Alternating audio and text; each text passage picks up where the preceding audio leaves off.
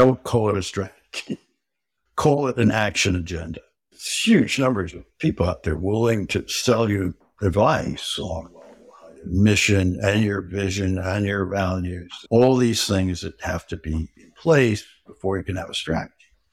That's not true. We begin to try to identify you know, the one or two key challenges that can actually be addressed. And what are we going to do about it? What are the coherent actions we're going to do to, to take these on? Okay, we're to, we're to go after this. And here's the action steps we're to take to do that. That's essence of what you're doing when you're thinking strategically. Today, my guest is Richard Rumelt. Richard is an absolute legend in the world of strategy. It was such an honor to have him come on the podcast. He's the author of Good Strategy, Bad Strategy, which I've gifted to countless people who wanted to become more strategic. He's been mentioned so many times on this podcast. He's also the author of The Crux, his most recent book, which some consider his best book, which delves even further into his advice on how to craft a winning strategy. Richard was a longtime professor at UCLA Anderson School of Management, was on the faculty of Harvard Business School, and he's consulted on strategy with companies like Microsoft, Apple, and Intel, and also with government organizations like the U.S. Army Special Ops Command and folks like Donald Rumsfeld. In our conversation, Richard shares the concrete elements that make a good strategy, why we'd be better off calling them action agendas rather than strategies, why every great strategy starts with a clear diagnosis of the biggest challenge that you face, also, how to actually lay out a strategy, why organizational dynamics are often the biggest hindrance to winning strategies, and so much more. I could keep going, but let me just say we cover a lot of ground in this episode, and Richard shares incredibly thoughtful and deep answers to each question. I am excited to bring you Richard Rumelt after a short word from our sponsors. Let me tell you about CommandBar. If you're like me and most users I've built product for, you probably find those little in product pop ups really annoying. Want to take a tour? Check out this new feature. And these pop ups are becoming less and less effective since most users don't read what they say, they just want to close them as soon as possible. But every product builder knows that users need help to learn the ins and outs of your product. We use so many products every day, and we can't possibly know the ins and outs of everyone. CommandBar is an AI powered toolkit for product, growth, marketing, and customer teams to help users get the most out of your product without annoying them. They use AI to get closer to user intent, so they have search and chat products that let users describe what they're trying to do in their own words and then see personalized results like customer walkthroughs or actions. And they do pop ups too, but their nudges are based on in product behaviors like confusion or intent classification, which makes them much less annoying and much more impactful. This works for web apps, mobile apps, and websites. And they work with industry leading companies like Gusto, Freshworks, HashiCorp, and LaunchDarkly. Over 15 million end users have interacted with CommandBar. To try out CommandBar, you can sign up at commandbar.com slash Lenny, and you can unlock an extra 1,000 AI responses per month for any plan. That's commandbar.com slash Lenny. This episode is brought to you by Miro. Do you ever feel like your projects aren't as organized as you like them to be? Or it's way too hard for people on your team to find all the documents and files and context that they need for their project. Miro helps you streamline your workflows, organize information, and get your whole team on the same page. If you want to see what Miro can do for you, check out my Miro board that the Miro team helped me create, which includes all of my favorite plug and play templates like a user journey map, my favorite one pager template, plus a brainstorming guide. My board also has a place for you to share suggestions for this podcast and also answer a question that I have for you. You can then take my Miro board and easily create your own to see how it feels. Make sure to check out some of my favorite features like the sticky notes, the inline comments and charts, and also the really cool diagramming tools. Check it out at miro.com slash Lenny. Your first three Miro boards are free when you sign up today at miro.com slash Lenny. Find simplicity in your most complex projects with Miro. That's M-I-R-O dot com slash Lenny. Richard, thank you so much for being here and welcome to the podcast.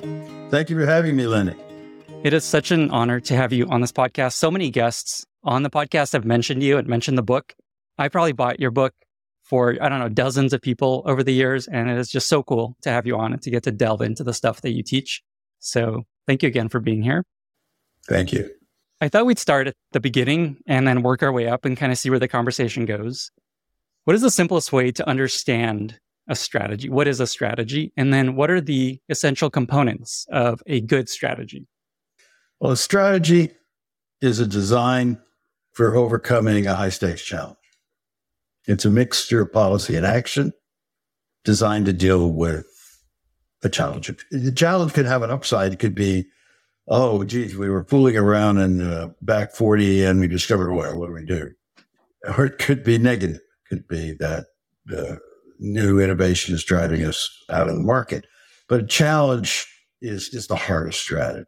The word comes from strategos, which is Greek uh, for uh, the Greeks elected 10 strategoi to serve as strategic leaders at Athens. And uh, they, they were elected. And they dealt with issues of the day. The, the Persians are invading, there's a plague in town, we need money for a new temple. And that's where the word comes to us from. But it isn't just uh, military. It wasn't at Athens.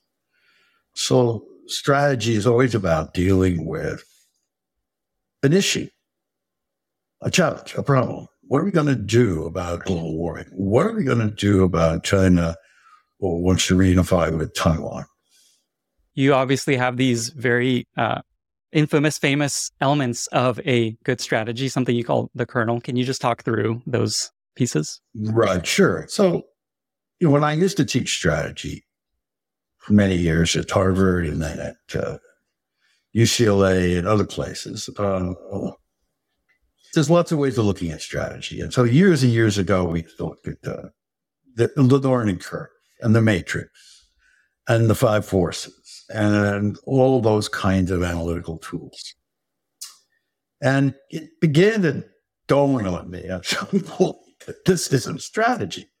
These are analytical tools for, for analyzing a problem, for thinking about things, for looking at competition, but they're not strategy. Strategy is one. And I started to write a book.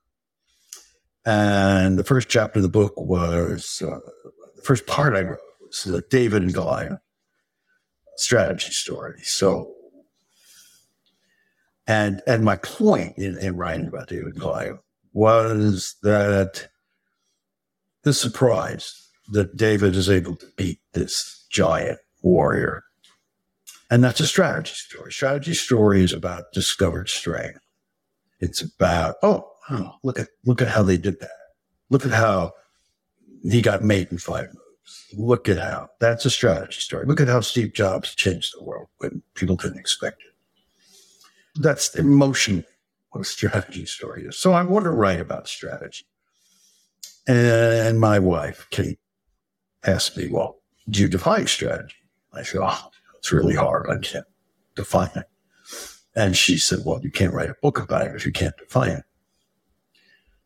because I, I had this other conceptual scheme in my head that uh, all uh, teachers and writers had, which is that there's a bunch of analytical tools. And, uh, you know, this is back in uh, 2005, 2004. And uh, I, I, gradually came to the realization all strategy is problem solving. It's a form of uh, dealing with challenges. And that was a basic idea going in the book. So if that's the core of it, what's the basic activity? What are you doing when you create strategy? Well, you're you're diagnosing the situation. You're trying to figure out what's going on here. What's the nature of reality that you're dealing with? Now, humans can't understand all of reality. No one can. So part of what a diagnosis is, is, is, is a decision about what you're going to pay attention to. And, and, and a hypothesis or several hypotheses, hypotheses about well, work, what, what's going on, how do things connect together, and that's beginning of the diagnosis. And so, diagnosis is an understanding of the situation that you're in. Well, that's not enough. And you can use any of those tools that are famous for that, and you can try five forces. You can do any one of a number of things to try to comprehend the situation. Uh, the world is more complicated than two by twos, unfortunately. I was educated as an electrical engineer, and my early years were spent designing spacecraft for NASA. And when I got into looking at business and business strategy stuff, I was always amazed at how unintellectual. you know, that here I was struggling to master Z transforms and multi, and yet these people were looking at two by twos and little diagrams and arrows and saying, "Oh, that's that's what the company's about." So, a, a rich diagnosis of the situation, but then a guiding policy. Okay, so the guiding policy is is is what are we going to do? Now, it's a simple thing to say, a guiding policy, and, and the guiding policy is is, is sort of the strategy. It's the core of it. It's, it's here's how we're dealing with the situation. And yet, when I say that, it flies in the face of, uh, I, as I was writing that, I had a client who had 17 priorities. This is what we're doing. We have 17 priorities. And that's the opposite of a policy. That's a laundry list of all the things we wish would happen over the next year. We're going to gain market share in China. We're going to cut our emissions. We're going to save energy. We're going to become safer. We're going to cut costs. We're all these different things that we're going to do. And they're all priorities. Now, lots of people misuse the word priority when they're trying to do all that. You wouldn't want to be in a commercial airplane and hear the tower say to the pilot, I'm giving priority to the following three planes on runway five you know, right away, you know, there's something wrong. Well, that's the word priority. It means the first. It doesn't mean the grab bag of everything that you can think of that might matter. It means what's first. And so the guiding policy is, is sort of at that level of what, what do we really have to do here and how do we, what are we doing and what are we not doing to deal with the diagnosis that we created? And then the most important part of a strategy, the part that it's so easy to leave out because people like to think of strategy as this high level conceptual thing, is the coherent action. You, you, you have to do something. And what you do has to be coherent in several ways. The first way is it has to deal with the problem or the diagnosis and, and the guiding policy. It has to implement it has to be coherent in that you shouldn't do things that fight each other.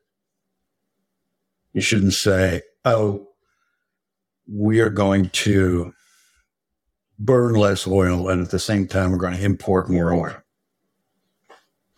I don't know. It doesn't make any sense to do things that are self contradictory.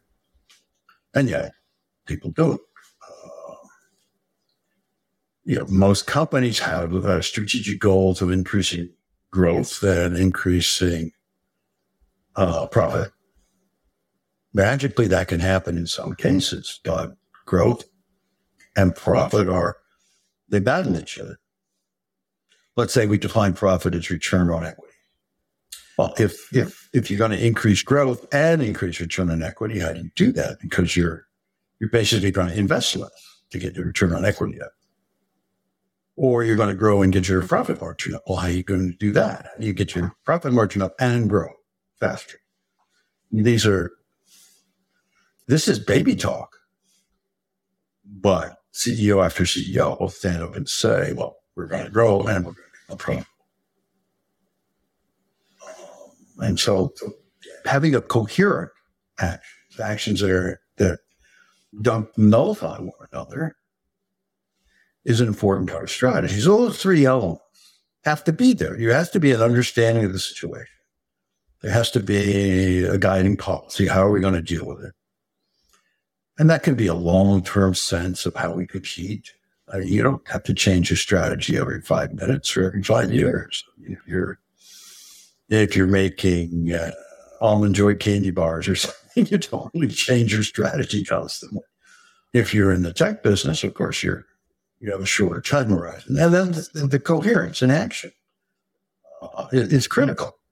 And so these are these are the three what I call basic elements, the kernel, that if 81 and 3 is missing something. Uh, it's not really a strategy, it's something else. Awesome. Okay.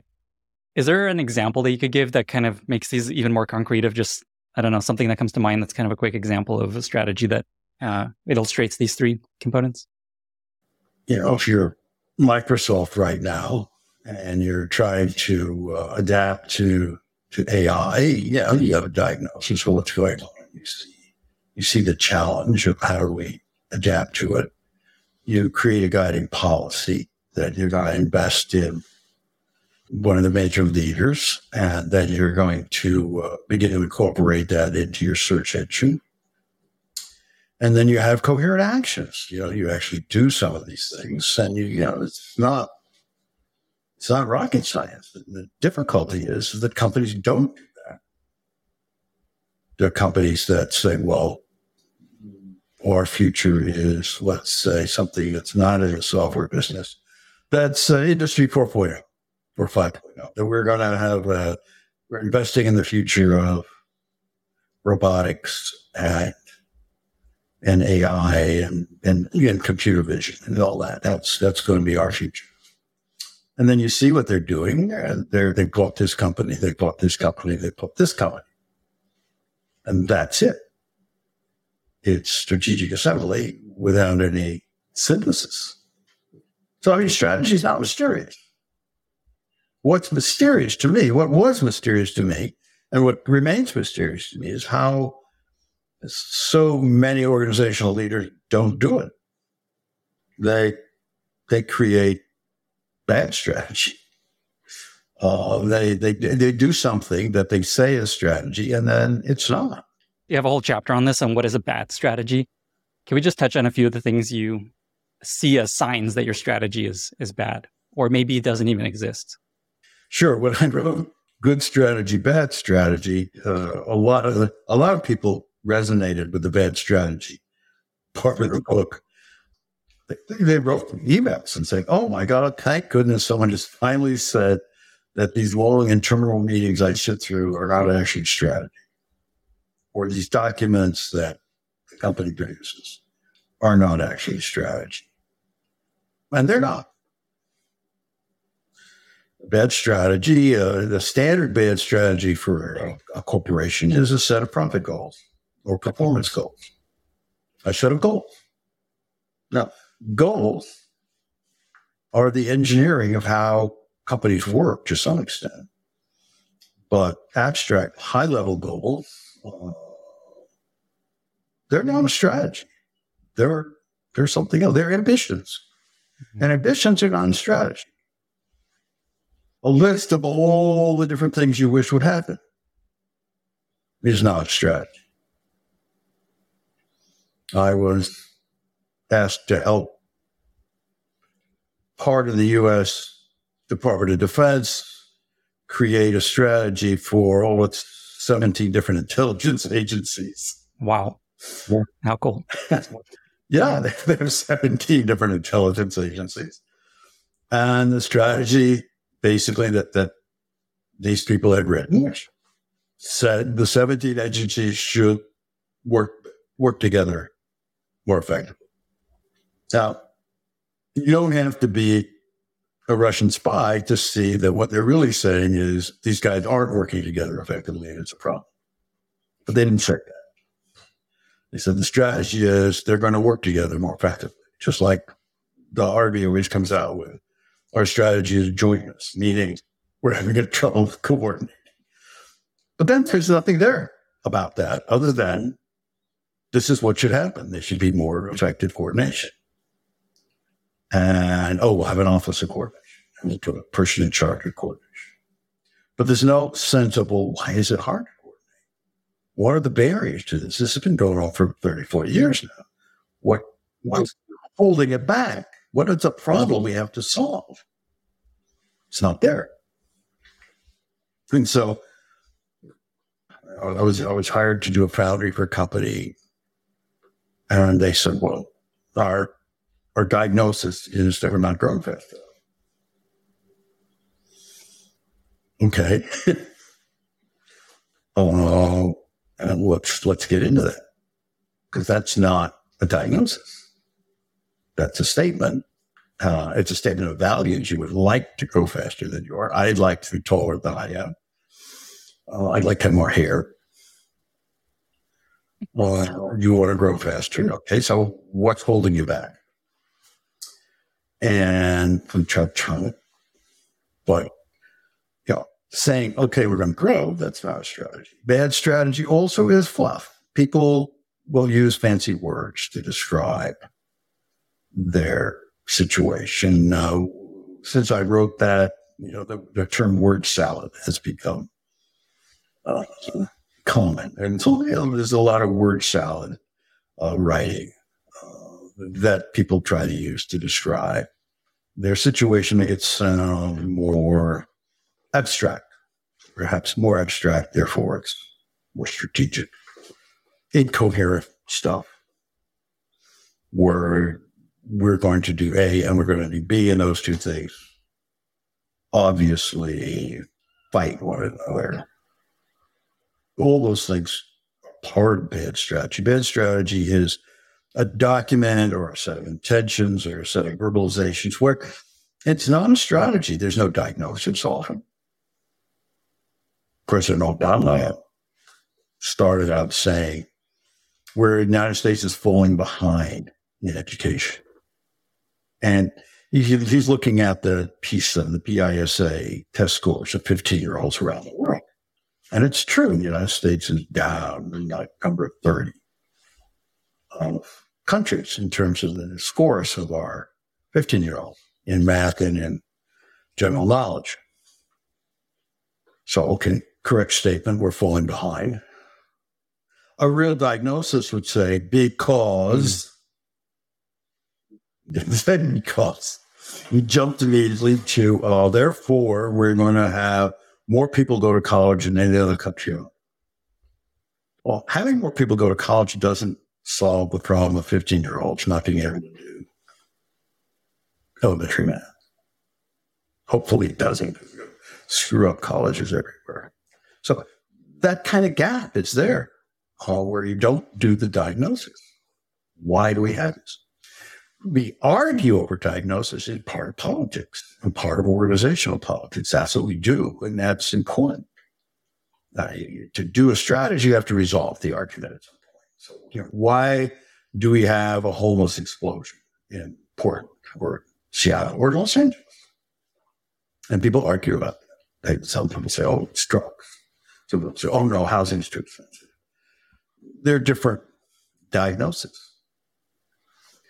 Uh, but you, you, to deal with the issue, you have to decide on the diagnosis.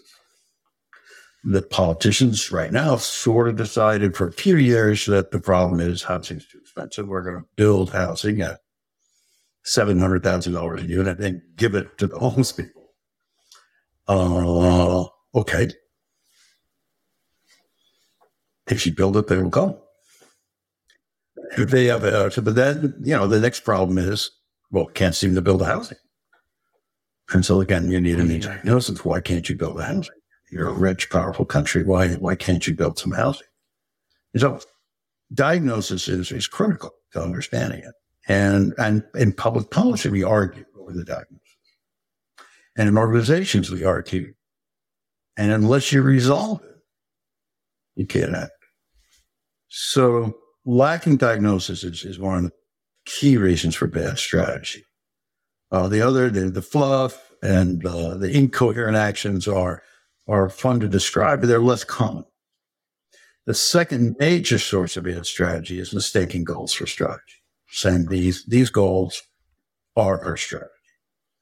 And that leaves out so many of the important aspects. Amazing.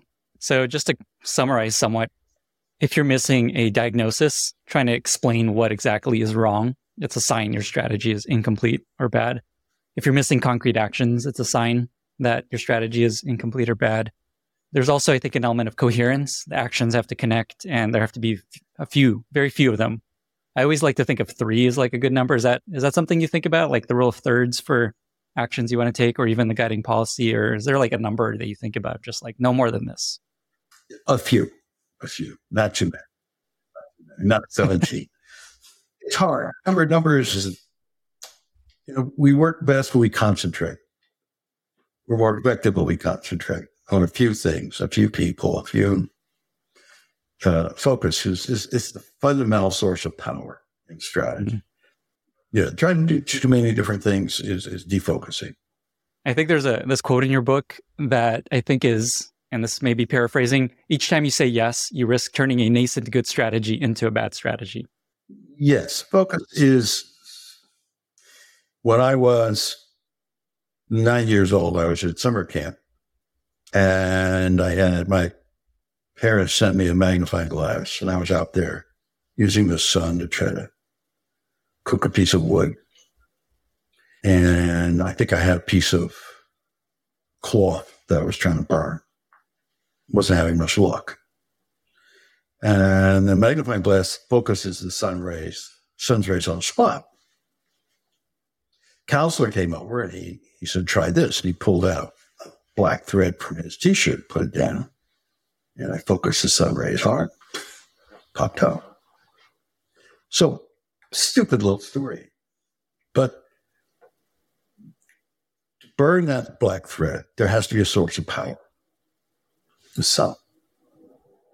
There has to be a focus.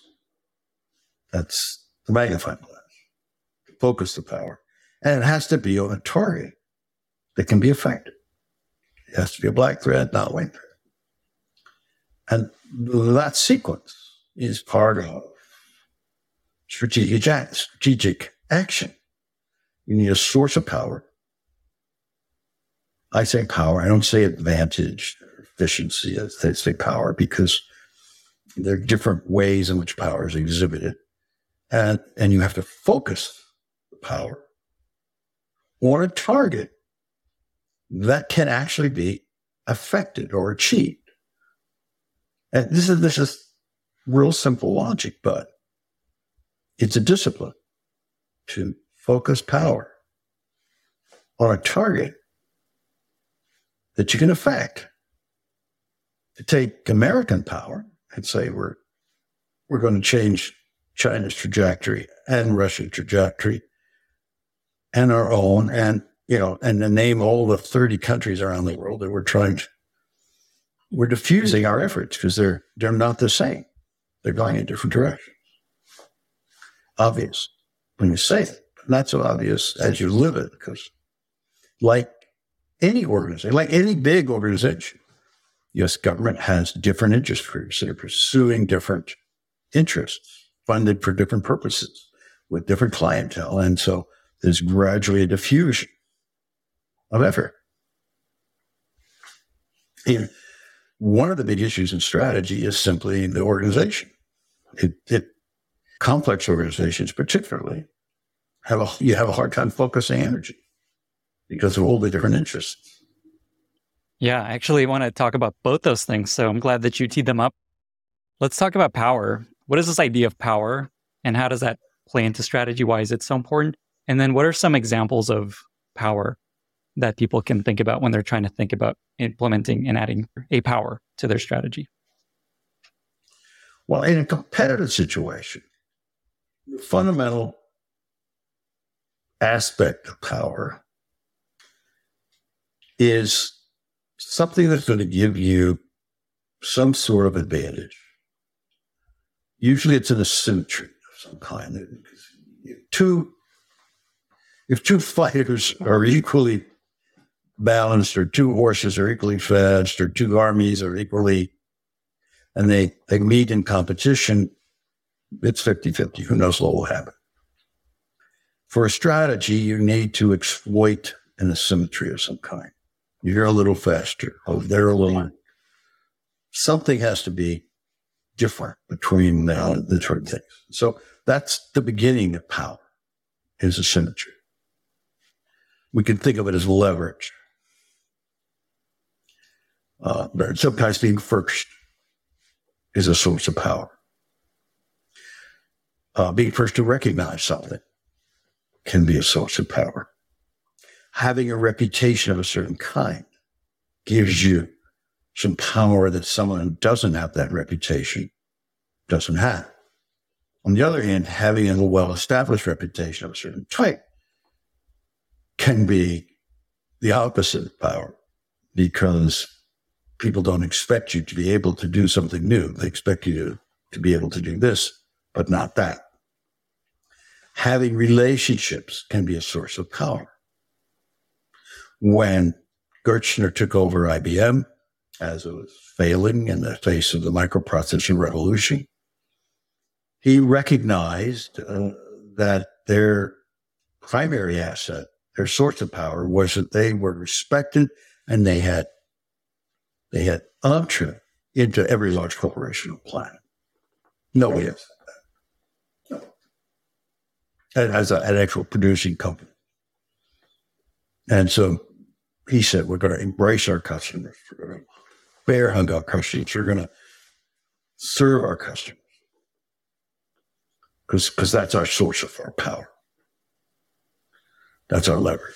That's the asymmetry. Now, the world begins to change and computing begins to move to the cloud.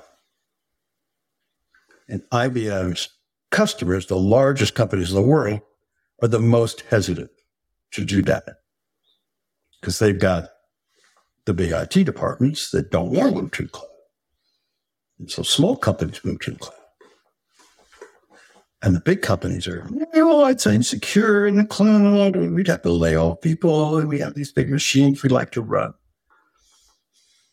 And so IBM then becomes disadvantaged in the new world because it inherits this big company orientation and that lagging behind. So, so power, the opposite side of power is this what you inherit from the parents can be the wrong thing.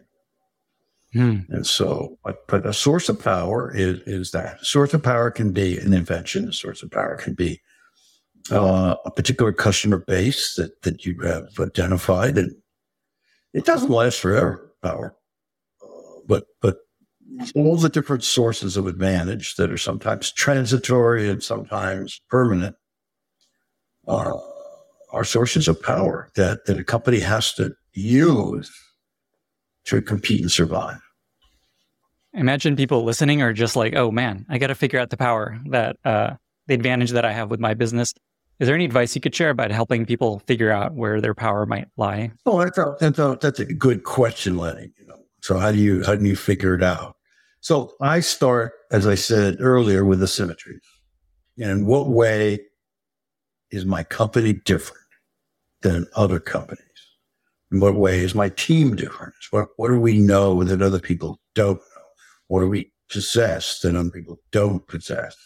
So there has to be some asymmetry to, to create uh, competitive power. There has to be something different. Sometimes you have to redefine your space down small enough that you can actually see it. Because particularly a smaller company that doesn't have worldwide power, it has power in a certain marketplace or a certain set of customers, or sometimes it's not customers. Sometimes the power is in who you can bring in, you can hire.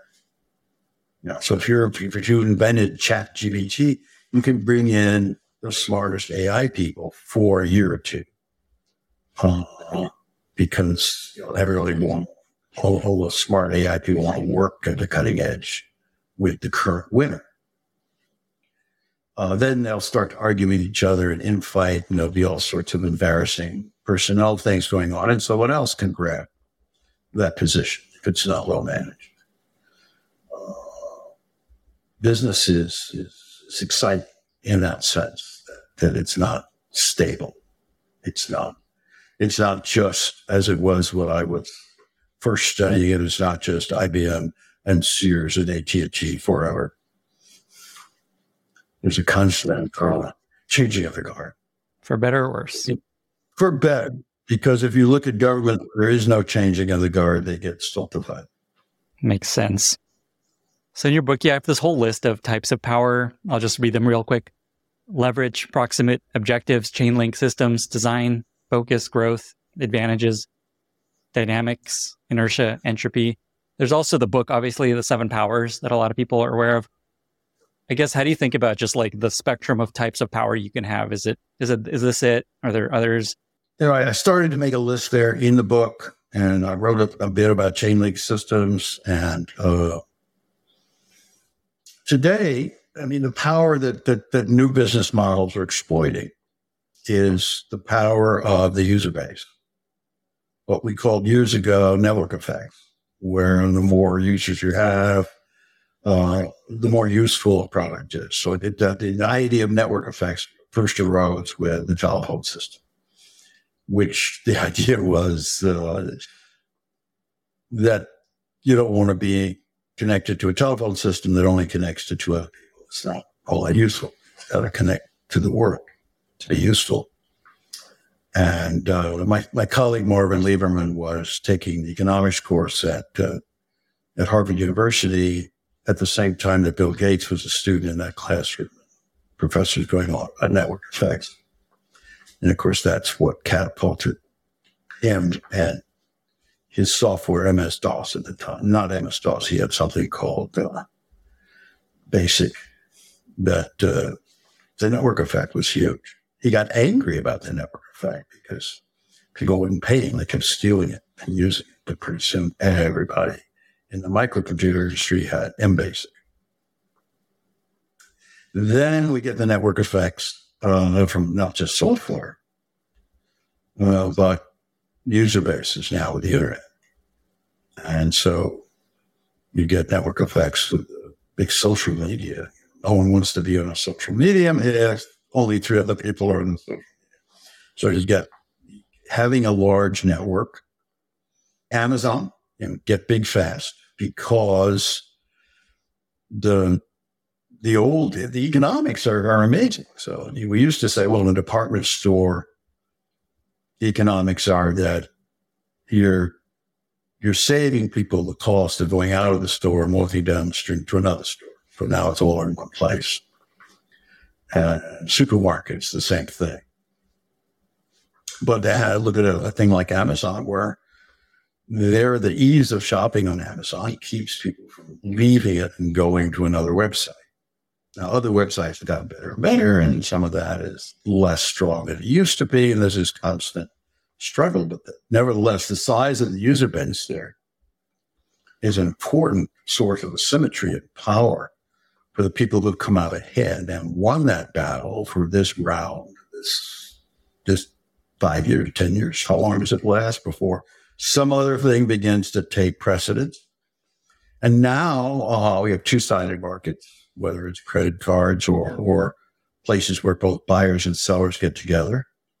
And so the, here, these big forces that companies are playing with right now are these network effects. And when the new generative AI, we have the possibility oh, of stronger effects than we've ever seen before. But we don't know yet. But the suspicion is that size is going to matter, that the size of the data that you could put into the learning algorithm is going to make your AI better. And so again, a big is going to matter. Just think of Google and uh, their ability to improve search based upon all the searches that go on on their base every day, it's very hard for Bing to catch up because Bing doesn't have as much data to train on. And so, unless there's some new innovation there that isn't just the amount of data, the, the leader, again, has this asymmetry working for them. Now, the way you get around all that is by being specialized, by, by honing a particular approach that isn't the market leader's approach. And it's always been that way in business. But, you know, our attention is often attracted by these giants. So, yeah, sources of power today, when we look at new business models that are, that are part of the fabric, are these network effects and things like that that are very, very strong. And uh, people are trying to get those in startups and in small firms uh, within a certain market space and build it as fast as possible to get ahead of others. There's been venture capital available to, uh, to, to try those experiments. And some of them work and some of them don't. But that's, that's this new, uh, age we're in now where the speed of building a market position with network effects is, is, is a dominant game in the tech space. I feel like Twitter is the ultimate example of the power of network effects, especially recently, where if you think about it, everything about Twitter has changed and it still continues to run. Like he laid off 80% of people at the company. They changed the name, they changed the domain basically. The algorithms changed. Like what is I don't know what is still the same. How can you lay off 80% of the people that it, it still runs? I mean, you got to wonder. I, I love Twitter. I'm on there all the time. I feel like it's never been better, which is kind of wild. And Twitter's fascinating. I mean, I, I, I, I, tune into it every couple days and see what's going on. Uh, and they, it, it is just a, an amazing rumble of opinions and statements. It's, it's much more interesting than it was five years ago. There's a lot of diagnosing and not a lot of uh, concrete actions. But anyway, I wanted to come back to the element about power. I think when people are thinking about power, it may not be clear where that plugs into the diagnosis, the guiding policy, and the coherent actions. Where should you be thinking and implementing this idea of where my power is when you're laying out your strategy? To undertake a strategy that you think will work, you've got to have a reason that it makes sense. And that that reason is is is, is derived from from some source of power, some source of advantage. Ultimately, your power or your advantage is is is something based in history that, that has the feel of reputation or institutional skill. Or it's some kind of asymmetry or knowledge that you have that others don't have. So you, it's a resource that you can use that your competitors or others don't have equal access to because because you either have mastered it or you own it inherited from the past. All those things are sources of, of, the, of the power that you used to make it not an even bet. So when you walk into uh, a casino, there's, there's, there's, well, maybe if you play poker with skill, you can expect to make some money, but the general casino uh, games, uh, you're, you're going to expect to lose. And in business, statistically, if you come to me and you say, I'm going to open a new restaurant, what should my strategy be? My answer would be don't open a restaurant. Invest in the S&P 500 because the, the statistics are that new restaurants fail. So what makes you think that you can succeed? Oh, I really want to succeed. Not good mm-hmm. enough. I trained under a chef who's been very successful. Oh, that's interesting. Tell me more. Uh, so there, there. Where's the asymmetry here? Where's the source of power that, that where you go from the, the odds, the standard odds in this game are against people, where you think the odds are in your favor? Uh, that's that's the source of power we're looking for. We're looking for this this information, this skill, this this thing in the field, the, the way the resources are arranged that's going to give you this edge. And some of that is is sort of part of the situation, and some of it's how you how you shape and focus your actions. Strategy tends to be surprising when we see it, when we see it work. And surprising because we don't expect we expect people to bumble around. We expect armies to bumble around. We expect nation states to bumble around. We don't expect them to execute coherent strategies. The United States went to Afghanistan and it wanted to catch Osama bin Laden, but at the same time, they didn't want to put an army in the field to actually catch him because it would be embarrassing to have that many Americans in the field. That's what happened in Tora Bora.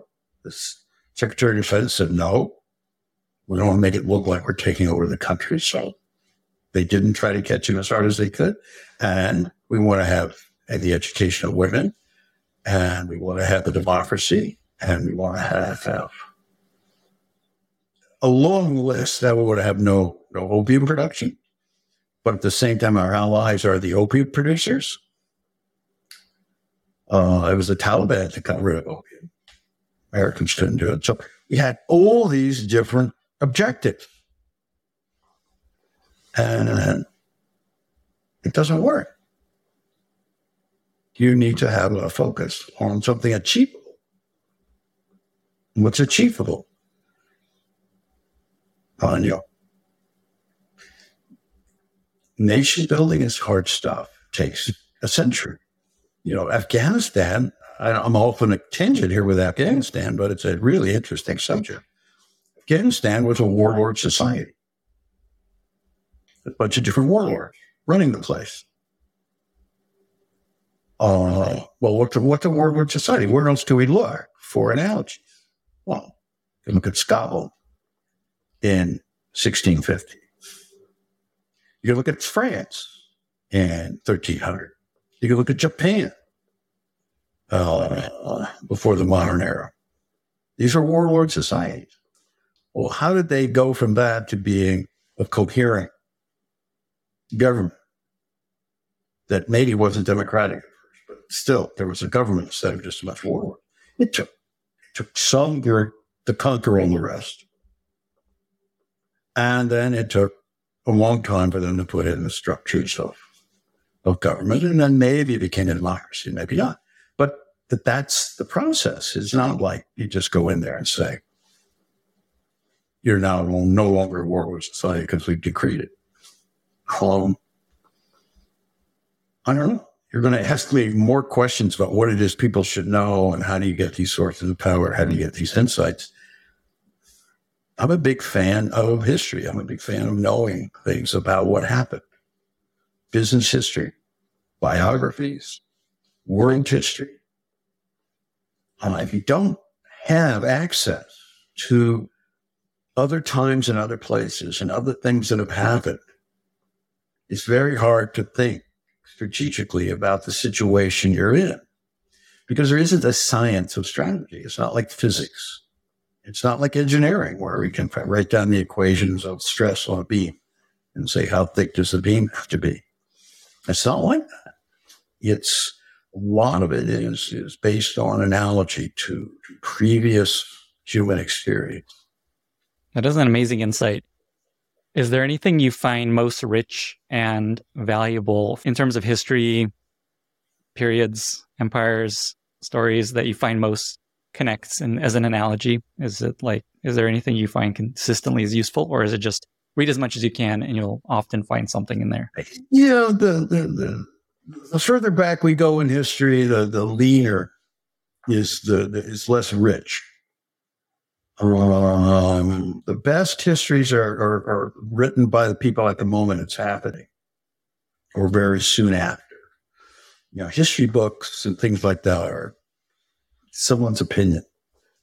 Uh, but but you know, like our own history here in the United States, we have pretty good documentation about what went on in the Indian War, what went on, why we had these big uh, cycles of economic growth and then depression. We had depressions in 1840 and then in 18 after the Civil War, and there was another huge panic depression in the 1890s. Uh, you know, a lot of people don't even know that these things happen. How did they happen? And, and of course, everybody knows about the Great Depression of 1929, 30s. But go back and ask, how did that happen? When did that happen? And you'll hear professors opine about why it happened. But there's no agreement. The biggest economic fact of the last 150 years, we don't know why it happened. Go back and and uh, and, and you can go online and look at the Wall Street Journal, the New York Times from that era, and start in September of 1928, and just look at the front page every day, which I've done. Hmm. And you can see it unfold. And it's a surprise to everyone. They're, well, Ford just laid off some people, but it's temporary. They'll hire them back. Um, this economist says, well, it's a temporary this, it'll come back. And, and it gradually gets worse and worse and worse. And there's no understanding of it. There's not a lot of analysis. And so you got Milton Friedman saying, oh, it's monetary. They didn't loosen up the money supply. You got other people saying things. Put yourself back at that moment in time and see what people saw and realize that no one understood what was happening. And to form your own opinions. That's the that's the diagnosis skill, or that's a that's the feeling now, let's suppose you fall off a boat. You're on a cruise ship and you fall and you're, you're now in the ocean. It's terrifying and it's confusing. And there's waves and there's water and you're, I don't want to drown. And you look around and you see, up oh, here's a floating piece of wood. Let me grab it. Wow, that feels a lot better. That's how it feels when you look at a confusing situation. And the first idea of how to understand it comes to mind. Yeah, I've got this piece of wood. Now I'm not drowning. But is it right? The most important intellectual tool we have is to think again to to say, okay, I, I came up with this diagnosis because I thought this and I thought this.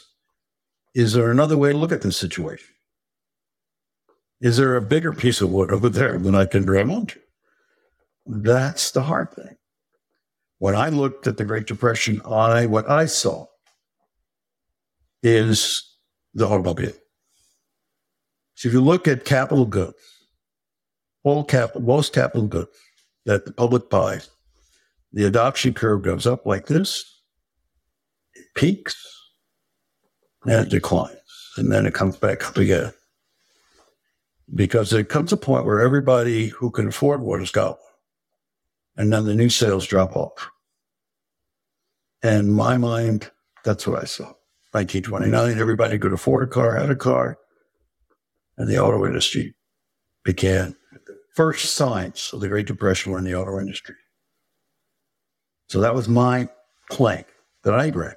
Now, I don't see anybody else writing about that, but that's the, that's the exercise. And, and, and to, to exercise your mind about trying to understand complex situations, it's best to go back.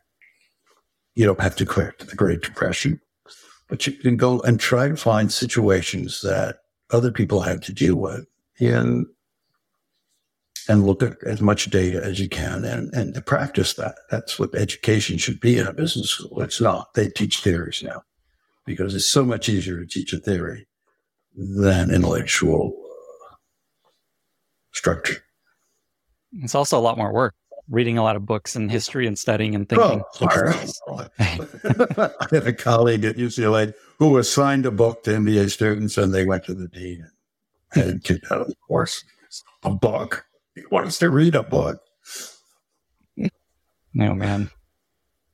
Sounds like you have another book in you writing about the Great Depression and what really happened there. Uh, maybe. maybe. Oh, man. Exciting. This episode is brought to you by Vanta, helping you streamline your security compliance to accelerate your growth. Thousands of fast growing companies like Gusto, Calm, Quora, and Modern Treasury trust Vanta to help build, scale, manage, and demonstrate their security and compliance programs and get ready for audits in weeks. Not months. By offering the most in demand security and privacy frameworks such as SOC 2, ISO 27001, GDPR, HIPAA, and many more, Vanta helps companies obtain the reports they need to accelerate growth, build efficient compliance processes, mitigate risks to their businesses, and build trust with external stakeholders. Over 5,000 fast growing companies use Vanta to automate up to 90% of the work involved with SOC 2 and these other frameworks. For a limited time, Lenny's podcast listeners get $1,000 off Vanta. Go to vanta.com slash Lenny. That's V-A-N-T-A dot com slash Lenny to learn more and to claim your discounts. Get started today. I wanted to zoom back in on something very tactical. So say you're a say product manager listening to this that is thinking about writing or has to write a strategy for their team. Say it's like they're working on the onboarding experience of their product and they're about to sit down and start to write out the strategy for their team. And say they have like a general idea of what they want to do. Do you have any advice for just like how to lay out a strategy? Yeah. As you talk, I think of there's a section diagnosis, a section guiding principle, section actions, and then there's power in there in the guiding policy. Right. Is that how you lay it out? Do you have any advice for how to write this out? So I wrote the crux because I felt that that kernel was not sufficiently sharp enough for people. And even in the crux, I could, if I could rewrite the crux book, I would maybe write it a little differently today. A whole couple things I would I would change. First, it's really important understand the challenge, the problem. Diagnosis is not merely understanding the world, it's understanding the challenge you face. What makes it hard? So the question I ask client is exactly that. What makes it hard? Client will tell me, oh, we want to open up business in Australia. We, it's a market we haven't tapped. And I'll say, okay, so why are you and I talking about that? You're the CEO. Just tell somebody to do it. What makes it hard? Oh, well, we don't know anybody in Australia and they kicked us out. Then he'll tell me, if, if, if you push, he'll tell you why it's hard.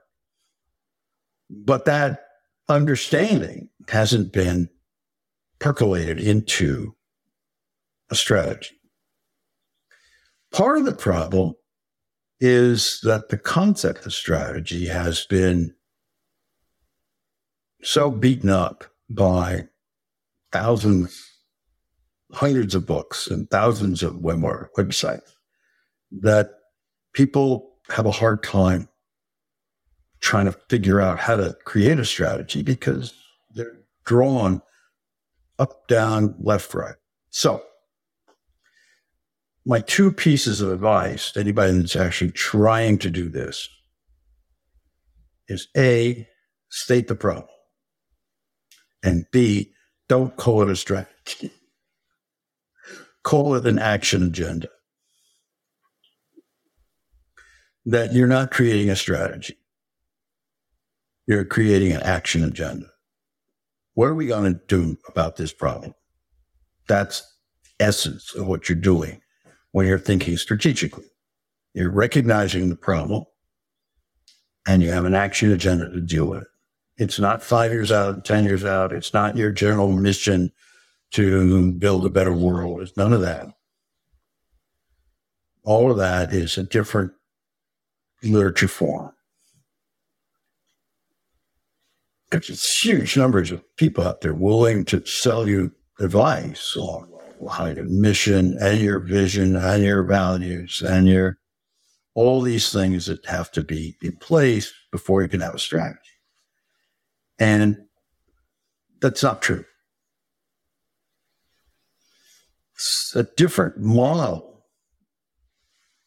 I start now with ambitions because people want to put ambitions in place. They get angry with me if I don't allow them to talk about their ambitions.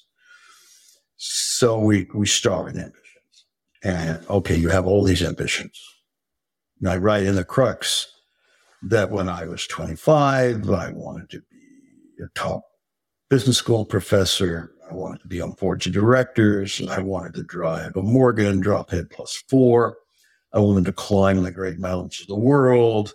I wanted to learn to fly an aircraft. I wanted to marry a beautiful woman and have successful children.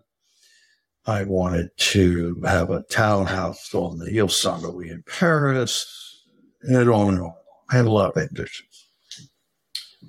Uh, that's not strategy. We all have ambitions, and every company should have ambitions. If we look at all those ambitions, and let's say I'm 25 years old, well, what's keeping me from reaching them all? Well, I'm not ready to join boards of directors. I'm not experienced enough. Oh, okay, so I put that over here. I can't afford the 10 I'll solve cut it over here. How about the ambitions that you have any chance of, of making progress on now? Well, beautiful woman, yeah. yeah. I don't know any women, so maybe out of me a few. Well, I hope we can do something about that. So, which of your ambitions can you begin to make progress towards reaching? And what's holding you back? What are the barriers? What are the problems? So I, I approach the question of the problem now through the filter of the ambitions. That, that these are ambitions, fine, let's accept them all. And which one can you actually make some progress on today? And, and what's making that hard? What are, the, what are the challenges? So you're, you're choosing a challenge. You're choosing of the possible challenges you could face up to. You can't do them all. So there's a focus thing. You're choosing which challenge to focus on. And that challenge has to be A, important, and B, it has to be achievable. You have to, it has to be something that you can address. It has to be an addressable challenge. And so the, the, the search for an action agenda, not calling it a strategy, is this balance between problems that are important because they're close to your ambition and problems that you can actually address and do something about. And that, that overlap then becomes the choice you make. Okay, we're to, we're to go after this. And here's the action steps we're going to take to do that. And if it's a big company, the action steps may extend over two or three years smaller company typically in six months to a year. These are things we're going to do, not goals we're going to achieve. These are things we're going to do, action steps. That's that's sort of the way I put it together today, which is slightly different than the way it's put together in the crux. Yeah, I love this advice. That's such a simpler way of thinking about strategy. It's an action agenda. Here's the things we're actually going to do. And then it starts with the challenge. And just to talk about the crux briefly, the crux is named after this concept in mountain climbing of the hardest point of the mountain climb, where people, if they get past that, it's all downhill. And I think basically the point there is focus on the most challenging, like the biggest challenge that you need to overcome to achieve these ambitions you're describing. Is is that roughly the way to think about it? Yeah, yeah. And the idea comes from a design. And it comes from climbing because I used to be a climber a rock climber uh, and a snow climber. And a crux in a climb is the hardest part. The hardest pitch or a pitch, the hardest move is the crux of that piece. And then the basic advice to a climber is if you can't do the crux, don't do the climb because you're going to fall off there. Now, that's not exactly true because you can try over and over again until you get it. But in general, particularly if you're looking at an alpine climb, you better not take it on a climb where you can't handle the crux. That's why people go bouldering. The builder's still up to handle crux. And so that's that's what the concept of the crux comes from. Now, in, in business, the crux is the hardest part of the problem. And from the design point of view, when the skilled designers, whether they're an engineer or an architect or someone else, there's, there's, there's usually a challenge, a problem. Uh, uh, I. M. Pei was hired to take a look at the Louvre in Paris. And they had a dusty parking lot in the center of this giant palace that had become a museum. And they wanted an entrance to Louvre there. And the problem is they didn't, he didn't want it. They didn't want like a new building that would obscure the Louvre the Louvre itself, building itself is part of the story. It's part of the scene. And yet at the same time, they, they needed to have an entrance because the entrance at that time was off from the side on a sidewalk. And you looked at the situation and, and, and, the, and the competing needs and the problems and he had an insight into, well, build a transparent building, build a building out of glass so that you see through to the. It doesn't obscure. And of course, you can build a rectangular building out of glass. The top will get dirt. So build a surely out of glass. Now, that design insight is something that software engineers, hardware engineers, mechanical engineers, space science engineers like I was experienced when we look at a dilemma and we try to focus on what makes this hard and, and, and, and then by focusing on the difficulty, we, we see a way around it. Elon Musk focused on, well, why is it so hard? to use a rocket. And it's so hard because as it comes back into the planet at 18,000 miles an hour, it burns up in the atmosphere, or we have to spend a lot of money on heat shields. And at some instant, he said to himself, well, why not, like science fiction, just turn it around and have it land on its rocket? Well, it's not enough fuel. Well, why don't we carry more fuel? So, SpaceX when I was designing, I was a conceptual designer of a machine that became Voyager and went out past the planets into interstellar space where it's floating around right now. Well, one of the problems is how do you know where Jupiter is? It's right there. Okay, but how do you know where it is plus or minus 100 miles? and you know exactly where it is. When we sent a mission to Mars, we were off by 500 miles. So Jupiter, how do we know exactly where it is?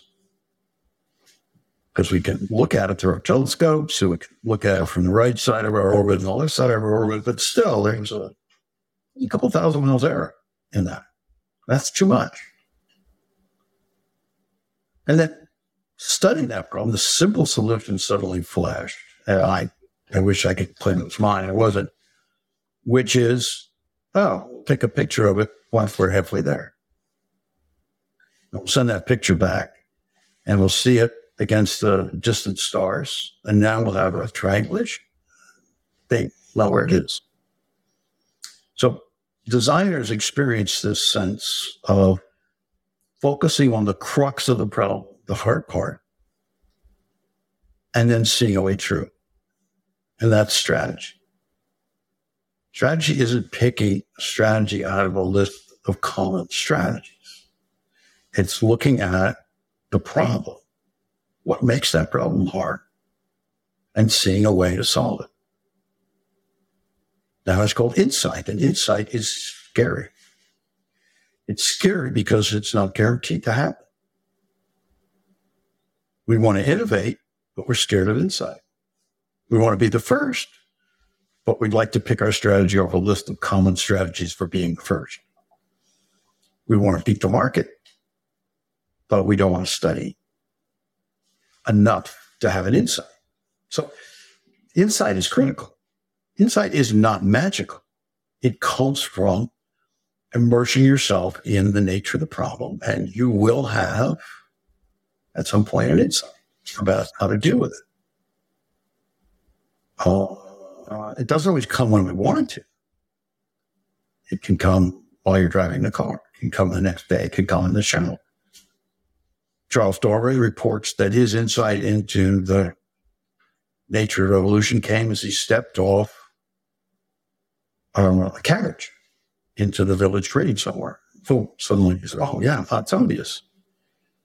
It's like how we raise animals. We, we read the, read the strongest. Yeah, sure. Why was that so hard for me to see?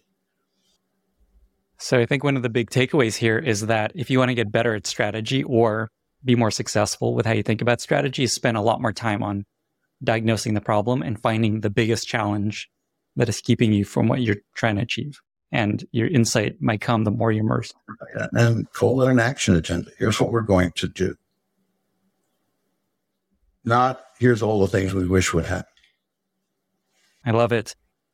You mentioned this point that some of the biggest challenges to executing a strategy is organizational dynamics, and politics is a part of that. Is there anything you could share for folks to help them through that? You talked about one of the biggest challenges. People just want to keep adding more priorities. There's all these needs. Everyone wants to include their thing in the strategy. Is there anything people can do to improve how this works? Typically, I'll say typically we need hierarchy of power because there has to be some mechanism for deciding what we're going to do. And there's people with different interests and different pri- private interests and public interests. And somehow there has to be a choice about putting some of these aside and doing this. That you can't say our strategy is to do everything that everybody wants to do. That's what happens when you form a committee in a city and you say, what's our city strategy? And they say, oh, we're going to paint the park benches. We're going to clean up the grass. We're going to build a new this. We're going to they have a long list of everything they're going to do with that. And anybody who raised their hand and says, well, what about the birds? Can we, you know, oh, yeah, let's put that in too. That doesn't go anywhere. So we inside organizations, people have different opinions. So that's part. They have interests that they may not state clearly. I interviewed Secretary of Defense Donald Rumsfeld while we were invading Iraq second time. And I was actually interviewing about budget matters, but he asked me, Well, what do you do, Professor? And I said, Well, I do strategy. And he said, Well, strategy, that's a hard subject. He said, You know, I've got people here in the Defense Department who have an expert on anything. You want to know the clan structure in Iraq? We got people that know. You want to know the weather? We got people that know. You want to know how many sorties we can fly in 24 hours? People will know. I got any anything you want to know, we got someone who knows it. But they all disagree. And each have their own private agenda. They have a contract they want to get, they have a company they want to support, they have a, a conceptual idea they want to push. So every little bit of information comes with an agenda, sometimes obvious, sometimes hidden. And how do you put all this stuff together to come up with a strategy. It says, you, do you academics have a solution to this? And I said, no, we don't. We don't know much more than, you know, what you would two, 3,000 years ago, which you should put five to eight smart people in a room and you tell them to come up with something. But his question is at the heart of what I call a foundry, which is how do you get a group of people to coalesce around an action agenda. And, and what, what process would you use? And how do you do that? So it's a different question than what should our strategy be? The question is, well, how should you go about creating a strategy? Should you ask the product manager to write it down? Or should you ask the CEO to come up with it? Should you hire a consultant? How do you, where do you, how do you do this? my experience working with companies is that the senior executives have to do this. And my experience is that the senior executives know pretty much everything you need to know to do this. That you don't need, you know, consulting firms to come in and analyze everything and to do. Yes, you'll gain some insight if they come in and do a competitive analysis and a customer analysis and all of that. But the basic issues, the challenges you're facing, they know that. It's not mysterious. They know all that stuff. But they disagree about the importance of different things. And more importantly, they occupy positions of power that if we go this way, this is going to be hurt. And if we go this way, they're blocking more money for that. And so they're not, their interests are not aligned, which is part of what Phil was referring to. And so that the problem of strategy inside an organization is diversity of interest and fear of action. Because action, when you do something in an organization of any size, it involves people changing what they do. It involves changing power relationships among humans in some way. That someone who's been the alpha maybe is not the alpha anymore. Someone else is the alpha. This is this is heavy stuff. And this is why we have a hierarchy because someone in the end has to say it's going to be this way. Mm. And that's people are hesitant to do that. CEOs are hesitant to do that more so today than when I was a young man. It's, it's become hard for people to do this. If you go to the bookstore and look at the management section in the bookstore, most of it's about leadership. And the leadership is mostly about perfecting yourself. It's not about leading anybody. The, the theory is that if you perfect yourself, then somehow rays come out of your head and people will follow you because you're so magnetic and you're so perfect and you're so wonderful and you're so insightful and that people will follow you. You won't ever have to say, Figgis, do that. It's so embarrassing to tell somebody what to do. And so this is the world we live in today, where one of the problems in doing strategy is that it's somehow been displaced by this literary form about mission. And, and management is being displaced by leadership, which is the idea that the leader has a vision and people, it, it, it happened in the 80s. And there's a whole literature there about transformational leadership that is percolated through the system. And those, I'm not against leadership, but you have to tell people at some point, we're going to do this and we're going to do it this way. And Bob's going to be in charge of this aspect and Joan's going to be in charge of that aspect. And there's a hesitancy to do, to make those choices because that's part of the action agenda. So the takeaway there is essentially have a decider. It makes me think of actually of George Bush. He talked about Rumsfeld, but George Bush's famous quote, I'm the decider. I don't know if you remember that. Yeah, that's true. One of the things we see in, in, in government, particularly, is, is presidents have a hard time getting advice because they they surround themselves with people who want to please them. Number one, we rarely, you know, it used to be. Uh, I remember during uh, Woodrow Wilson's administration when he decided to take some hard action. To, the Lusitania sank, and he had to do something vis-a-vis Germany. And the Secretary of State disagreed and quit. Bang, that was it. Quit. I disagree. Locked. Don't see that so much anymore. The uh, people, organizations get frozen because of the difficulty of changing positions of interest and power in China. Humans are complicated. well, if you look at Nokia, you know, one of the big examples of, of uh, strategic errors, or Nokia was the leading smartest phone maker in the world. And somehow it lost its ability to compete. And, you know, interesting question. There's been a fair amount of research on this is how did that happen? One way it happened was they replaced the engineers who used to run the company with lawyers and accountants. Nothing wrong with lawyers and accountants, but they, they didn't have a feel for this hardware software set of issues.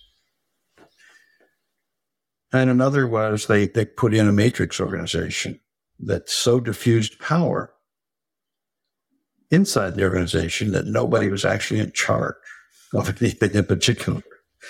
I'm exaggerating, but you know, the CEO kept pounding the desk and saying, you know, Apple's coming out with this smartphone and you have a touch screen and uh, somebody here should make one of those.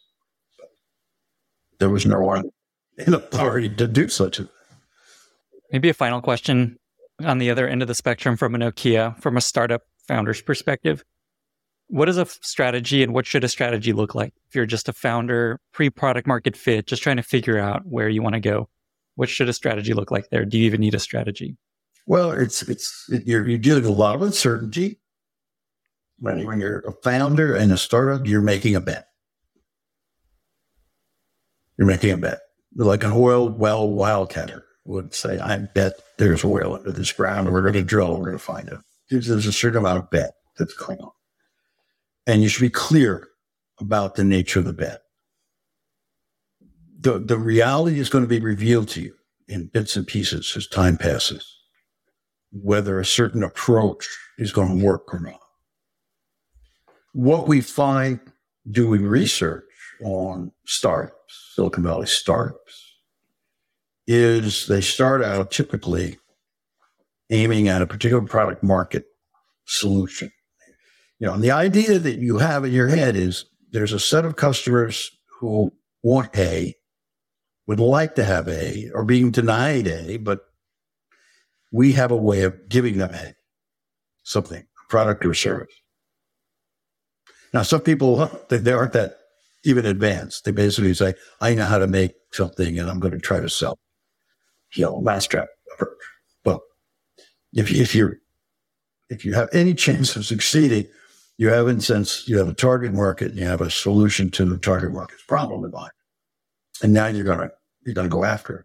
And the research that we have done on these startups is that generally it doesn't work. But the ones that survive and prosper switch. They say, well, it isn't that customer, it's a different customer. You go after that customer. Oh, and that customer wants a slightly different product. And they, and they, they switch over a period of, of a year or two, three years. Bang, bang, until something begins to click and then begin to grow and begin to add functions and assets. So there's a search. There's a search like a truffle hound searching for the truffle that's going on. And you've got to be, I think, you've got to be of two minds. Like so many things in business, when you're doing this, you've got to be two minds. You've got to be convinced of the certainty that you're going to win. And you've got to be willing to shift when things aren't working. And that's that's that's a double jointed exercise that some people can do and some people can't. It's almost a, human skill to to both commit and to be willing to move. But a bet. Uh, you should be clear in your own mind about the nature of the situation, the technology that you're you're betting on. Oh, now sometimes it's evolving so fast, like uh, generative AI is right now, that you can't be sure that you're going to take a position where you think things are going to be in a year. And that's very, very entrepreneurial, very edgy stuff. Um, but it's not new. Go back and read about the beginnings of the electrical industry or the beginnings of aviation or the beginnings of motorized this and beginnings of cars. I mean, people had to bet about what this industry would look like. The first cars were electric cars. First cars sold in quantity in the United States were electric delivery vehicles used downtown in cities. delivering routes produce. They were electric. Ran on batteries. That was the bet. All that changed with the First World War. The United States built thousands and thousands of gasoline powered trucks to go to Europe and rustle through the mud. And people came back knowing how to fix those engines, and those trucks got sold off as wholesale to farmers who used them on their fields, and we had the gasoline take off like a rocket. So you cannot predict the future. There's an Arab saying that I like that says, He who forecasts the future lies, even if he tells the truth. We're making bets. That's what business is. We're making a bet. And if we're a rich company, we can make a bet and afford to be wrong. But if we're a startup, we have to be fast. We have to we have to adapt as it as, as the information comes in. And that's the nature of the story. The action agenda has to be quick adaptation to to to changing conditions. I feel like you have another book here where you could adapt a lot of this wisdom to startups. I'm looking at my notes from when we were talking about earlier, and you had this point of when you're trying to write out a, uh, you call it an action agenda, not a strategy. You're basically on the hunt for a big problem and an important problem and an achievable problem.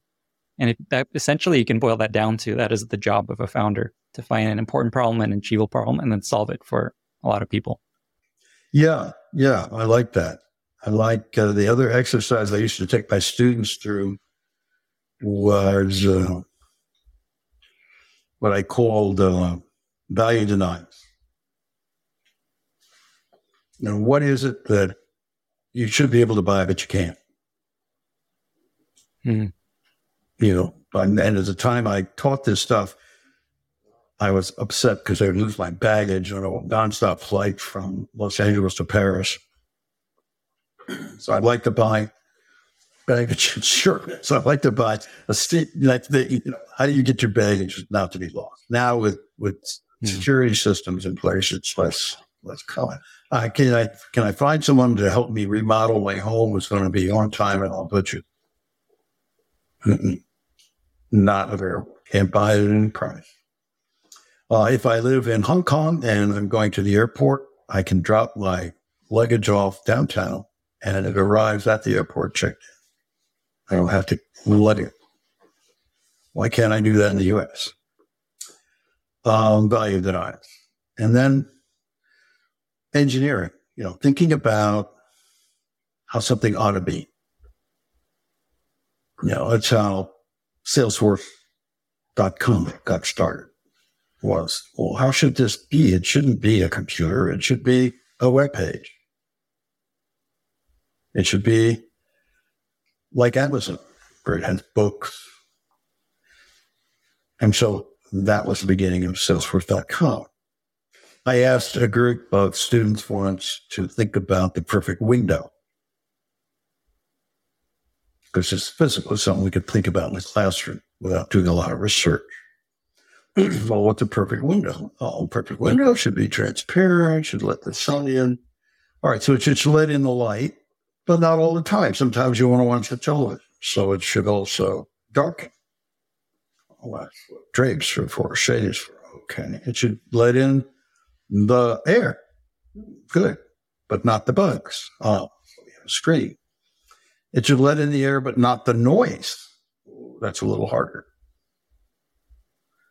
You know, so you go down the list of things that a window should do. It should let in light, but not light. It should let in air, but not the noise. It should not let in air you don't want it. It should let, not let in the bugs. It should maybe have shutters or not shutters. And so I said, well, so how could you design the perfect window? What would it look like? And there's some kids at MIT that had developed this thing that lets in air but keeps out the noise. These little auditory filters keep out noises at certain frequencies. Well, we don't have a perfect window, but you know, think about it. You know, windows could be better than they are.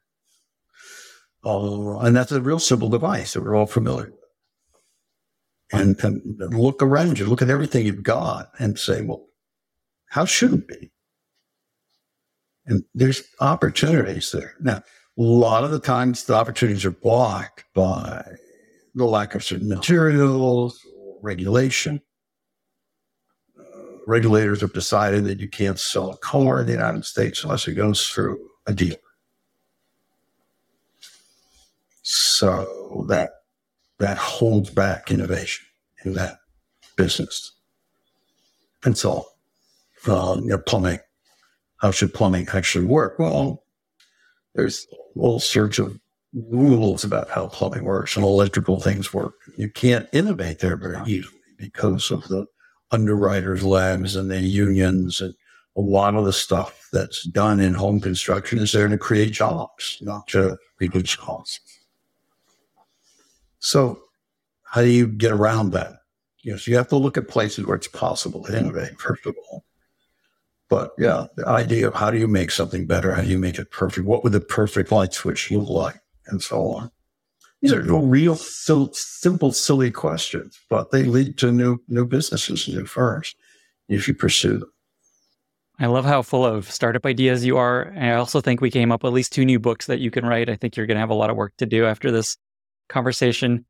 Final question Is there anything you want to leave listeners with or take away? Is there a final nugget you just want to share for folks?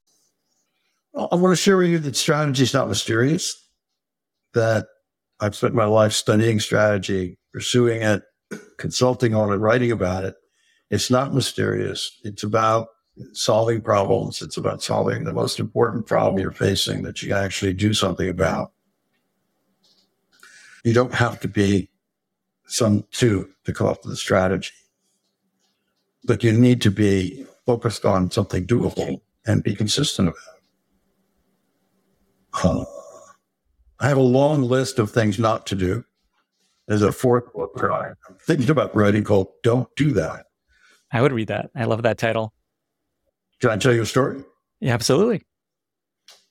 My wife, Kate, took up skiing when we got married 24, 25 years ago. And uh, she had this stem that she couldn't get rid of. Kind of when you make a turn, you know, turn like that, you put the ski out and snap. Right. Made her ski on one ski. I did all sorts of things to her. Nah, she couldn't, she couldn't fix it. And finally, we signed up with a illustrious ski teacher in Aspen, three day intense program, guaranteed that she would lose her staff. Skied along.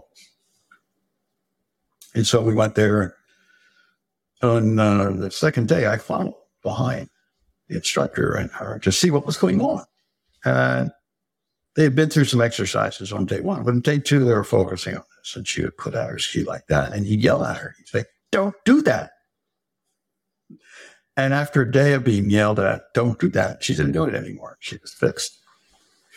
so, uh, the secret technique that they had in this program for curing your stem was to yell at you and telling you, don't do that. and so I'm thinking about a book called Don't Do That about a business thing where uh, I'm not sure it makes sense, but you have to noodle these things for a while before they begin to gel. Yeah, I love this idea. It reminds me, one of my uh, friends is a therapist, and there's this video by Bob Newhart where he's a therapist, and uh, someone comes to him and they, they've got all these problems. Like, um, I get really sad when I think about my mom, and I have this chronic pain. and his advice just just stop it, just stop. Don't do that. Stop at your Just mom. stop it. That's the advice. Yeah. And so I feel like there's a lot of synergy there. All right. Well, with that, we reached our very exciting lightning round. Are you ready? I guess so. First question What are two or three books you've recommended most to other people? I feel like this is going to be a challenging question, but what comes to mind? Sort of is. Uh, yeah. I mean, the books, I, I'm Clayton Christensen's stuff about the innovator's dilemma is, is always solid. Books on strategy that, that I recommend to other people. Um, there aren't that many. So I like uh, Playing to Win by Roger Martin. I really recommend other kinds of books.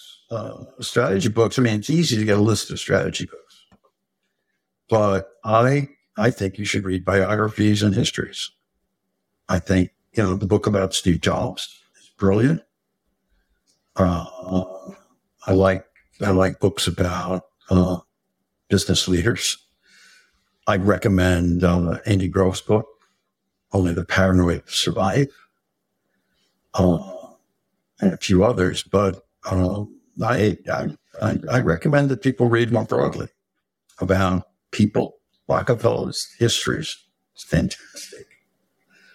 You know, the guy and then and the, the stuff about Rockefeller and how he put together you know, I mean, Rockefeller was a robber baron and he built an empire and all that. You learn that in school, but what you don't learn in school is he dropped the cost of a gallon of kerosene from a dollar to 10 cents. Okay, that's the robber baron. And he made kerosene so inexpensive that he drove all the little mom and pop refiners out of business, which is why they hated him. So, you know, he was he was uh, a vicious competitor, but he he dropped the price of something by an order of magnitude. Fascinating. So yeah, I mean, it's important to to understand stories, not just theories, but stories. Yeah, I love how this always comes back to just being steeped in history. And this specific point about biographies is really interesting. And we'll link to all these books that you're mentioning in the show notes. Is there a favorite recent movie or TV show that you've really enjoyed? Oh, yeah, sure. Well, I, I like Yellowstone, like everybody else. Mm-hmm. Fascinated by it. Recent movies other than Yellowstone, I don't, I'm not sure. Uh, we don't have a TV in the house right now, so I'm sort of not connected. That's amazing. That's the dream. I wish I could do that. there, there, will be a TV, but that room is being remodeled. Mm, okay, I see. Just a matter of time. Okay. Uh, is there a favorite interview question you like to ask people you interview, maybe specifically around helping you get a sense of are they good at strategic thinking? Yeah, I like to ask people about what have you done that was hard that you're proud of? What have you done that, that was difficult? And what was it? And why was it difficult? And how did you how did you get it done? I like to ask people about what they think was an interesting strategy from any time in the past they want to they want to call out. Depending on the person's background, I, I might ask them about a particular company or situation and say, you know, why do you think this worked or why didn't it work? So I don't tend to ask questions about theory. Tend ask questions about things that happened. And I, partly I'm looking to, you know, does this person have any knowledge about the world? Or are they just they just know what the professor said last year. Uh, so that kind of thing. Is there a favorite product you've recently discovered that you really like? Whether it's an app, some you bought, some in the house, some on the road. Well, we got this new memory foam bed that we like. It's pretty hmm. amazing mm. innovation. It's pretty. I didn't think we liked that, but we do. I really am fascinated by, and I'm about to pull the trigger on buying one of these new smart telescopes. Smart telescopes? I haven't heard of that. Yeah, what, what makes them so smart? It's 12 inch re- reflecting telescope, and uh, it's too heavy to look around. It's too difficult to set up. But there are a set of new smart telescopes that run on a battery and you can put them outside. And the way they work is, first of all, they know where everything is in the sky which has been around for a long time. But the new thing is they they it's like astrophotography. They, they'll look at something for a, a minute, two minutes, ten minutes, an hour, and form an image. You don't look through the telescope; you look at it on your phone or your computer. But you can see now the nebula that maybe the Webb telescope can see, and you can see it now. You can see stuff out there uh, that you couldn't before. And these are new things for, you know, $1,000, $2,000 that, that are remarkable in what they can do. Excellent choice. Next question. Do you have a favorite life motto that you often find yourself coming back to, sharing with friends, either in your work or in your life? I used to have a final lecture I give to my MBA students about little pieces of wisdom, things not to do, Mm. things that offend people in other cultures. Don't do this if you're in Turkey, it means something else there. but I'd also say at some point, your spouse or your partner will ask you, Do you still love me? And there's only one correct answer to that question, which is more than ever. And my wedding ring says that inside it more than ever. So I don't know if that's what you're looking for, but that's Absolutely. kind of a white sense piece of wisdom. That is really good advice. Gave me tingles. I'm going to use that 100%. Thank you for some marriage advice. Final question. Your daughter, Cassandra, is a writer as well in fiction. She writes fiction. Is there anything that she taught you about writing that's helped you become a better writer? Yeah, Cassandra is, uh, oh my God, she's got like 25 books on the New York Times bestseller list for teen fiction now. The, she started writing when she was 12 or 13. Uh, she had a, a talent for it. Um, uh, she's told she's told me about the tension that you have to create, you know, you know, and she writes novels. And that, you know, it's not interesting unless there's well, she started we started talking about this when she was young. She was 14. And she asked me about what is romance. And I I said, well, romance is a barrier. Romance is where there's a difficulty. Know, back to couple. And, you know, there's some kind of, she said, oh, like he's rich, she's poor. Said, yeah, like that. Or he comes from the north side of town, she comes from the south. I said, like that. Yes. And she said, oh, like he's a vampire and she's not. Yeah, okay. you know, but so yeah, yeah, she has is alerted me and taught me about that uh, that ways of creating that kind of tension in in writing. It, it doesn't work as much in business writing as I'd like, but I try to create uh, this sense of uh, it's good strategy, bad strategy. It's a sense of you know there's a there's a tension between the right way and wrong way, or if not a right and wrong way, at least there's a tension between should we go left or should we go right. Uh, it, it, makes it interesting. Otherwise, it's uh, it doesn't catch people's emotional chords. Amazing, Richard. Thank you so much for being here. I think we're going to help a lot more people face bigger challenges and face them head on and put together their action agendas and overcome this crux. Thank you so much for being here. Two final questions. Where can folks find you if they ever want to try to reach out or learn more about the work you're doing these days? And then how can listeners be useful to you? I have a little website called thecruxbook.com that has information about me and, about the books. So there. Or don't write to me at UCLA. I don't pay attention to the UCLA website anymore. But if you go to thecruxbook.com, there's uh, there's some email addresses where I can be reached. Uh, my little company is called General Imagination. It's like General Motors, but a lot smaller. It's just me. And uh, you, can, you can reach me at richard at generalimagination.com. You know, you can help me out. Oh, tell me stories stories about your experiences trying to create strategies, particularly inside organizations. You know that how does it how's it worked for you trying to get something done inside organizations? Um, I'm I'm happy to, to add more stories to my repertoire. hmm Oh, and Amazing. Iron. Iron. Wait, say more on that. What is it that people would hire you for?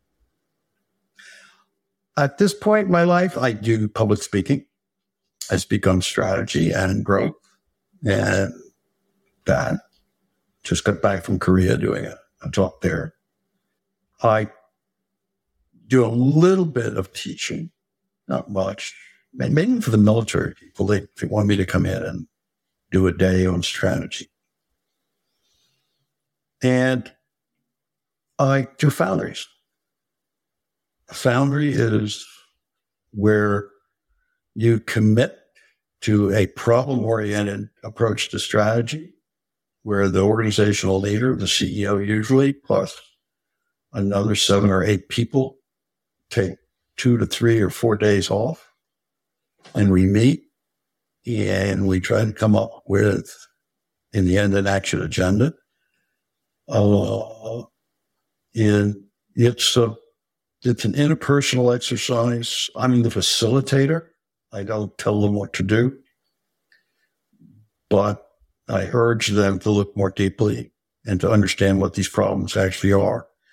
It's interesting to do a foundry. You get, if I focus on problems as I do at the beginning, I, I'll often get 25 different problems out up on the board or, or post-it notes around. And when people look at that, because they haven't ever done this before. When they see the 25 different problems or challenges, they realize you can't do them all. And so they begin to get this sense of, oh, geez, we better focus. We better focus on something. We better do something about some of these. And so then we begin to, you know, go through this thing of, well, which ones are really important and which ones are really addressable. Well, sometimes we don't know if they're addressable or not. Oh, well, is there anybody in the organization who does know? Is there someone we could fly in here who has some perspective on this? How do we, you know, so we begin to try to identify, you know, the one or two key challenges that can actually be addressed. And what are we going to do about it? What are the coherent actions we are to to, to take these on? That's the exercise. Uh, from time to time, after the founders all say to me, well, where's the strategy? Where's the document with the mission, vision, all that? No, that's not what we do. We're doing an action agenda. Uh, and uh, the foundry is, is, is time consuming and uh, a bit expensive to some extent, but in in most of the times we've had foundries, they they they really help the company uh, gather its wits and its resources and, and do something. Which, you know, I'm very pleased with how the foundries work. It's not so easy to figure out how to take the foundry concept and expand it. I've talked to a couple consulting firms about, well, you guys like to learn how to do foundries. And they say, how does it work? It's one guy for three days. That's, that's not what we do. We do 10 guys for three years. it's, it's not a business model. Uh, but that's a nice asymmetry for me because, you know, they're not going to compete with me. I love that. I feel like you're about to get a flood of interest and requests. For everyone else, make sure to buy Richard's books. I got them right here The Crux Good Strategy, Bad Strategy. Richard, again, thank you so much for being here. Lenny, thank you for a really pleasant time chatting. It was 1000% my pleasure. Bye, everyone. Thank you so much for listening. If you found this valuable, you can subscribe to the show on Apple Podcasts, Spotify, or your favorite podcast app. Also, please consider giving us a rating or leaving a review, as that really helps other listeners find the podcast. You can find all past episodes or learn more about the show at lennyspodcast.com. See you in the next episode.